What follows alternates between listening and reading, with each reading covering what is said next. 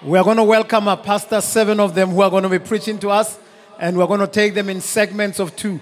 Uh, Baruti Barona, who are going to be doing the, uh, the seven words that Jesus said when he was on the cross. Hallelujah. Let us put our hands together and welcome Pastor Muresi Goia. Let's welcome also Pastor Musa Kanyile. Let's welcome Pastor George Smith. Let's put our hands together for Pastor Sibeko. Let's put our hands together for Pastor Buta van Veek. Let's put our hands for Pastor Given Mashabataha. Let's put our hands together for Pastor Tebu Hosingwai. So let's put our hands together now for Pastor Muresi eh, Koia, who will be followed by Pastor Musa Kanyile. Amen. On behalf of all the pastors, I just want to thank Bishop wherever he is. Bishop, thank you so much for giving us an opportunity to come and share the word of God. I'm here to come and share about the first word of Jesus Christ. And we find it in Luke 23 34. Jesus said, Father, forgive them, for they do not know what they do. Jesus looked down from the cross upon a scene which he didn't like. The Roman soldiers were gambling for his clothes, according to John chapter 19. The criminals on the cross on either side of him were reviling him. The religious leaders were mocking him, and the crowd was blaspheming him. And he was surrounded by people that hated him. And yet he said, Father, forgive them, for they do not know what they are doing. Brothers and sisters, ladies and gentlemen, he was passionate about you. The words that he said, it was a prayer that came from the bottom of his heart. Let me tell you, brothers and sisters, when Jesus said this, he was actually denied by everyone. Everyone had actually deserted him, and he decided he was going to break the silence. And the way he broke the silence, he was thinking about all of us. He decided he was going to pray unto God, and he would say, Father, forgive them, forgive them, forgive them, for they do not know what they are doing. But why did Jesus have to say, Father, forgive them? For we know the cross is where forgiveness is found. Forgiveness is where we find is where the cross was actually manifested. And because Jesus said that, we know that we can get forgiveness from the cross. In this last hour, Jesus was thinking of the lost. He was full of compassion. All what we had in his heart, it was me and you. In this last hour, Jesus was thinking of how am I going to reconcile them to God? Because we can only be reconciled to God through the blood of Jesus that gives us forgiveness. In this last hour, Jesus was showing his love because the Bible tells us, For God so loved the world that he gave his only begotten Son, that whoever believes in him should have eternal life. In this last, last, last hour, Jesus was showing the mercy of God. We serve a merciful God. We serve a merciful oh God. Can I have a hallelujah? Can I have an amen? Hallelujah. And when Jesus cried out, he says, Father, forgive him. He knew that he was coming to fulfill the purpose that God has given him. He knew that through his suffering, he is going to get show that the, the sin is removed. He knew that, that the curse of death will be removed. He knew that he will purchase us all by the power in his blood. And let's say hallelujah to Jesus. Hallelujah. And lastly, we know through forgiveness that Jesus, when he was shouting, Father, forgive me, he was actually talking about the compassion of God. When he said, Father, forgive them, it was unconditional love that was coming from him because God loves us so much. When Jesus was on the cross, people wanted to make sure that he doesn't go and die for us because they kept on saying, Come down, come down. But Jesus decided, because of you, because of the love that I have for you, I will stay on the cross. The Bible tells us, as he was staying on the cross, they were gambling and they were, they were, they were mocking him. But because he was thinking of each and every one of you, because he was thinking that I need to reconcile them, because he was thinking they need to come back to the Father, he decided, I'm going to stay on the cross. This is the greatest love, the greatest compassion of Jesus. That when he said, Father, forgive them, it was a prayer, a prayer that he prayed unto God that where I am, I can save them. But Father, you can save them. Can I have a hallelujah, somebody?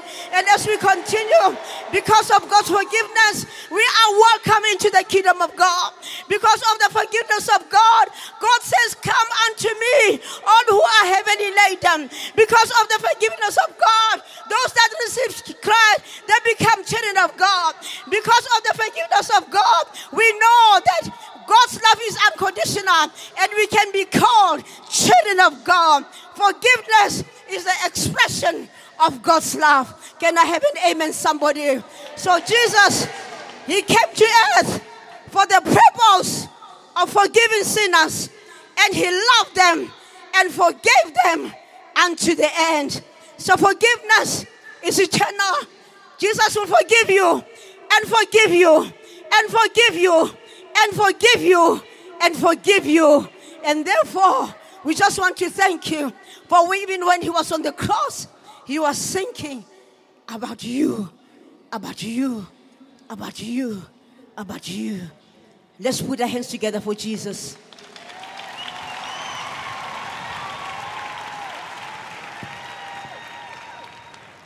Verily, verily, I say unto thee, today thou shalt be with me in paradise. This is the second word that Jesus spoke when he hung on the cross. It is a conversation that is struck between three people that are set, be, are set before them death. Two of them are the thieves.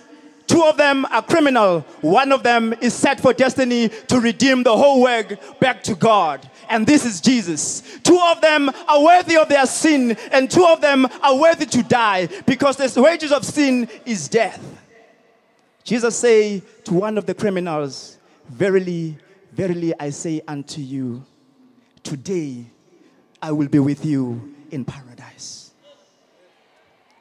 Jesus is setting a man free who's worthy to die. He has lived his life with all sin and with all criminality. The world has condemned him. The world has said, it has judged him and said, You are have to die.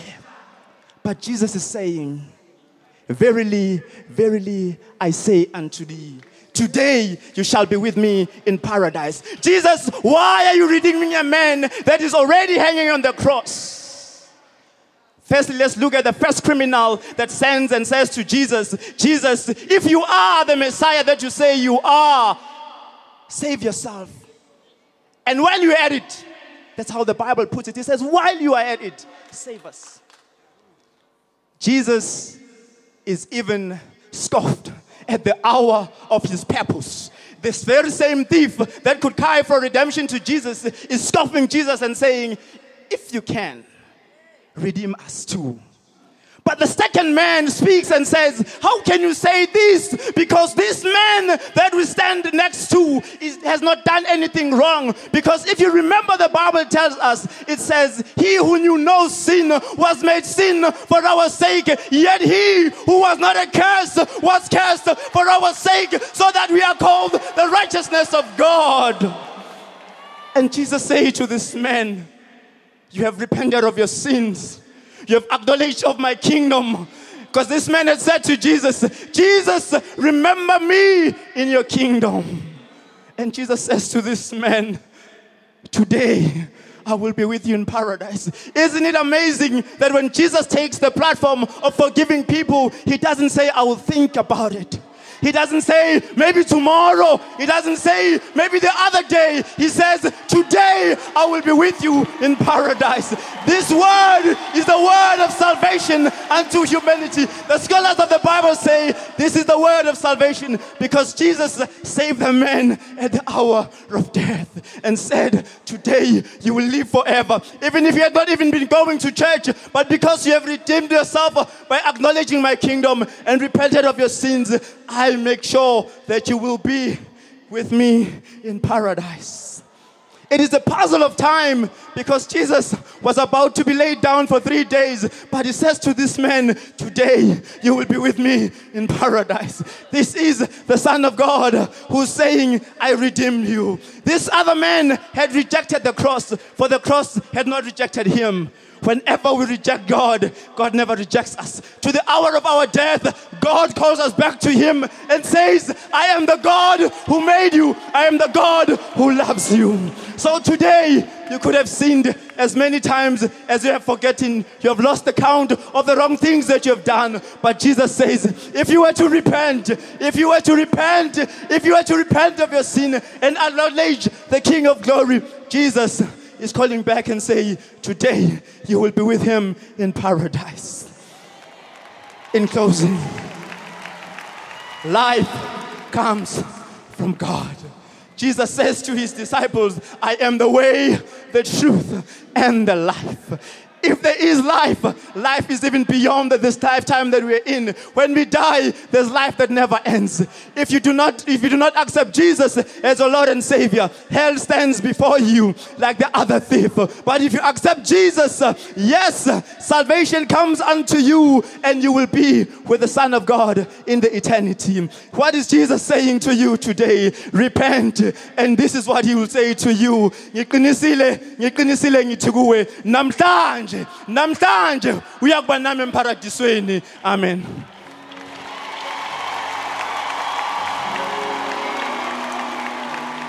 Let's bless him. Amen and amen. For the third and the fourth words that Jesus said when he was on the cross, we're going to call Pastor George Smith, followed by Pastor Enoch Sibeth. Good afternoon. Hallelujah. I'm dealing with the third word, John 19, verses 26. It reads as follows When Jesus saw his mother there and the disciple whom he loved stand nearby, he said to her, Woman, here is your son. Then he said to his disciples, See, here is your mother. From that time on, his disciple took her into his house. Hallelujah. Here the Lord changes his tone. He's now speaking to religious people, speaking to people that saw his pain, people that walked with him, people that saw his labor. Yeah, he speaks to Virgin, the Virgin Mary, whom the angel appeared to, said, You shall bring forth a son, and you shall call him Jesus, because he is the one that will set my people free. Yeah, his mother stands, looking at a son that was battered and bruised, that was spat upon, that was slapped, a son that had no dignity left, and people wanted to kill him. And a mother stands helpless, looking up, and he looks down and he sees his mother, mother full of pain, trying to see how can I help my child? How can I fight this last battle to make the pain a little bit less? And Jesus looks down and he looks at his mother and he thinks for himself and say, I cannot depart and leave my mother destitute.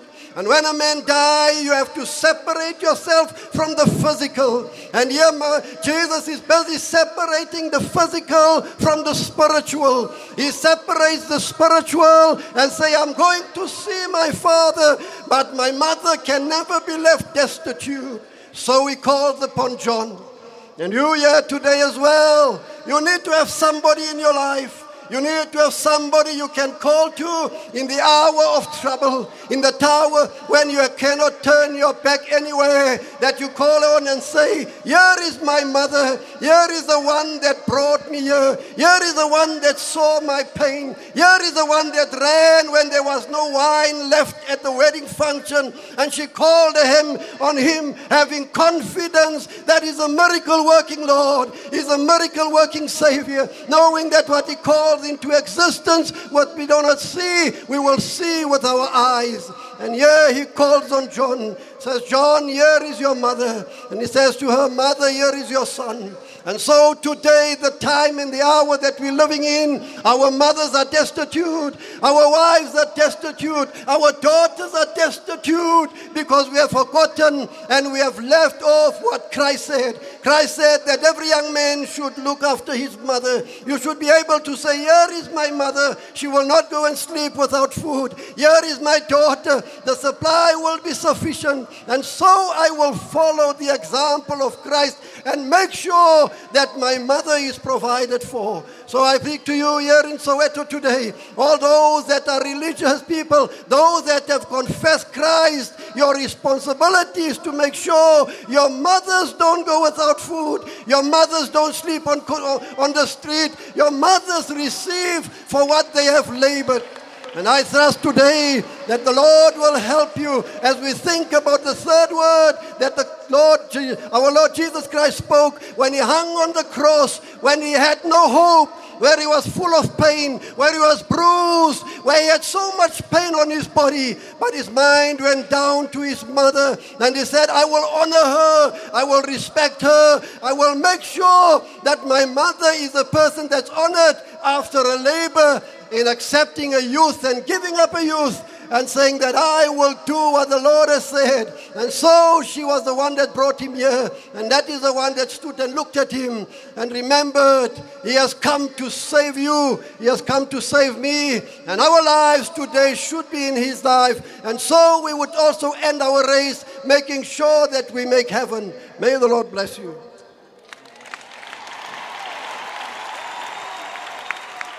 In the book of Matthew 27, verse 46. And the Lord cried, said, Eloi, Eloi, lama sabachthani. Mudimuaka, mudimuaka, ana untwelezi. This was an actual withdrawal of the Father's favor and communion from the Son.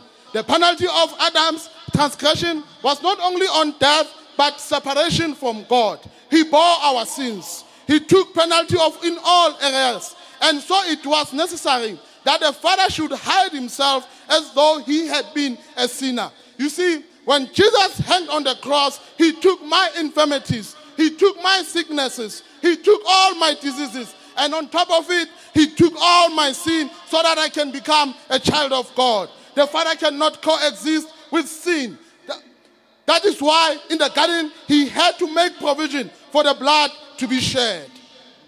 That is why through the Old Testament we learn how the priest would go out and shed the blood so that there may be remission of sins. But on the cross, he became the final sacrifice so that you and I can have remission of sins. You see, on that day, the sun could not stand to look at him, the rocks could not stand to look at him, even the earth could not stand to look at him because the sun, the creator of the heaven and earth, was, was, was feeling the pain and was distressed of the pain of sin that had come upon him so that you and me can be set free.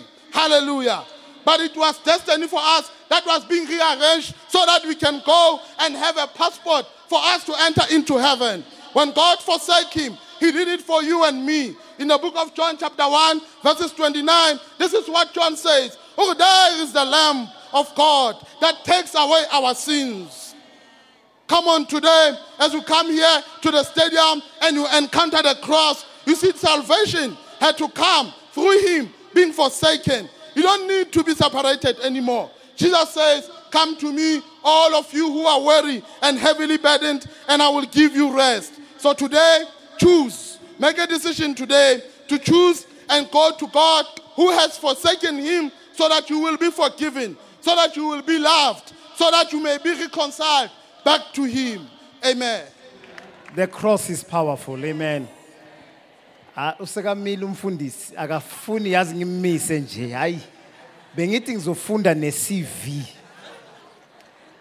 Let's welcome for the fifth word and the sixth word Pastor Buta van Veek followed by Pastor Given Matabasha. Mashabatach. Hallelujah, hallelujah. Hallelujah, hallelujah. The fifth word from the book of John, chapter 19, verse 28 to 29. Now, in biblical numerology, you would know that number five stands for grace. And we serve a graceful God. Even when he's on the cross, he's still graceful. John chapter 19, verse 28 reads as follows that, and as Jesus knew that the time has come to completion and the prophecy to be fulfilled, he said, I thirst. Now, Jesus being the creator of heaven and earth, Jesus being the omnipotent, omniscient, omnipresent God, he didn't have to be subjected to all of these, but he went through all this suffering for our own sake. The Bible says, as he said these words, a soldier gave him the sour wine, and it was on a hyssop reed that they put sponge on. They gave him a sour wine and thought that this would help. But Jesus, because he had to go through what he went through so that we could go to where we have to go to. And our destiny is salvation. So Jesus went through the pain so that we could gain salvation. In the Old Testament, first Passovers was hyssop branches that they were supposed to use to put the blood of Jesus or the blood of the Passover lamb on the doorpost. It was the blood of the Passover lamb that saved the people of God. But this time, the people of God had the God of the people present. And the God of the people could not stand the suffering of his people. And the Bible says Jesus experienced real and physical humanity to identify with us. A soul that is separated from God is a thirsty soul. And He is here today to quench our thirst. Sin is the main separation between man and God, but it is only the blood of Jesus that serves as a connector. Jesus came to complete a commission. Today, people suffer from spiritual dehydration. We need Jesus. We need Him to make our lives to be lives that are worth living. Now, Jesus, the same Jesus who was on the cross, one day he turns water into wine. But today he's telling, he's telling us that I thirst. It was not because of his need, but it was because he had to meet our needs. Jesus told the Samaritan woman that she will not thirst again. In John chapter 6, verse 19, the same Jesus walks on the water. We have brought a message today that is in the seven words because Jesus works on the numbers and seven stands for completion. He has completed our salvation even before we can repent. When we come to Him and we drink of this water, we can walk boldly in this world and we can refuse to be refused by the limitations of this world. We can deny to be denied by the sicknesses of this world. Why? Because when we have the waters, the living waters, we have peace in our lives. Today, as we start this Passover, we urge let us come and drink the same Jesus, the same blood that saved is still saving today. May the God of grace, may the God of mercy do us good. Let us be blessed. Amen. Hallelujah. Hallelujah. John chapter 19, verses 30 says, As soon as Jesus had taken the wine, he said, It is finished. When he was saying, It is finished, he was saying that I've executed the great design of the Almighty. He was saying that I have satisfied the demands of justice. He was saying that I have accomplished what was written in with the prophets. He was saying that I have paid the ransom of man's debt. You know, a ransom is a price usually that is requested or is required by the oppressor or the rebel in exchange of what is rightfully yours. He was saying that I have become whatever price that sin and death requires. He was saying that I have become the scapegoat that will take away all the blame. He was saying everything that sin and death puts on you, I am taking it away. He was saying that I've carried all the requirements of sin and death and have walked away with them. He was saying that he has pressed the reset button. All of us, we know that in the computer and in our gadget, we have a reset button. He was saying that whatever has happened before, I have now come to put a reset button. Only Jesus can put a reset button. Jesus was declaring victory. He was announcing his advance against sin and death. You know, you can only declare victory over something that you have authority upon. In this world, we know that only presidents and the chiefs of armies can be able to declare war against another country. And only the presidents and the chief of armies, when the army or the war has ended, they can declare victory upon those countries because they would have subdued them and they would have overcame them. Jesus Jesus was saying that he was blowing the horn of triumph. He was announcing success against sin and death. He was declaring that God's love and our righteousness and righteousness is firmly established in us. He was declaring victory upon immorality, sickness, disease, and lack. He was declaring that the main opponent has been subdued or neutralized. He was saying that sin and death has been subdued and has been neutralized. He said that I have seen Satan fall like a lightning. He was declaring the new covenant in Hebrews 8:12 which that is in force which says that I will be merciful to your unrighteousness and your sins and lawless deeds I will remember no more.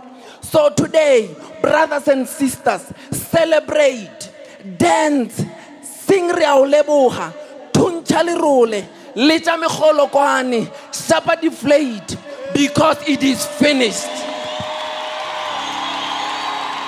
to take us home and close us out with these seven words. Let's put our hands together for Pastor Tebu Hosingwai.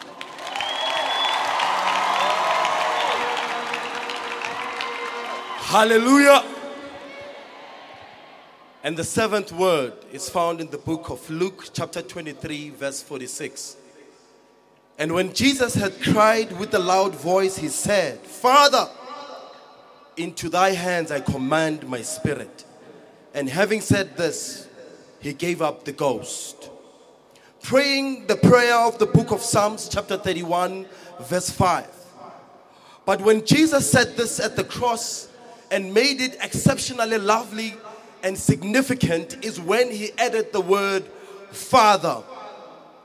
Jesus proclaimed a relationship with God, his Father, that even at his darkest hour, even at his weakest moment, even when trials and tribulations were overwhelming him, he still saw God as Father. He never turned his back against his Father. He never was upset against his Father. But indeed, he called him Father, into thy hands I commend my spirit. Jesus showed us on the cross how to die like a child sleeping in the father's arms. Though his death was painful, though his death was an excruciating pain, but yet he died peacefully, knowing that it is finished. What a way to exit the world. For hours, Jesus ex- experienced a separation from God he had never known. At this point, the feeling of rejection and being forsaken had left him because he knew that his father was coming for his rescue. What trust Jesus displayed here. When he gasped his final breath, Jesus uttered the words of complete trust to his father, the words of faith, the words of assurance on the one who sent him. Now, before Jesus was crucified, no man had a way to go into heaven. But when he was crucified, he made a way for us. We can see also Stephen when he was also He looked up to heaven and he said, Jesus, accept my spirit. Now we can also live the same way that Jesus lives to trust our lives in the hands of the Father. Now, these are the hands that will never drop you, these are the hands that will never let you down. These are the hands of love and mercy when we need acceptance and forgiveness. These are the hands of healing when we are in sickness and in pain. These are the hands of restoration. These are the hands that rebuild and reconstruct a broken life. These are the hands of provision when we are in lack and in poverty.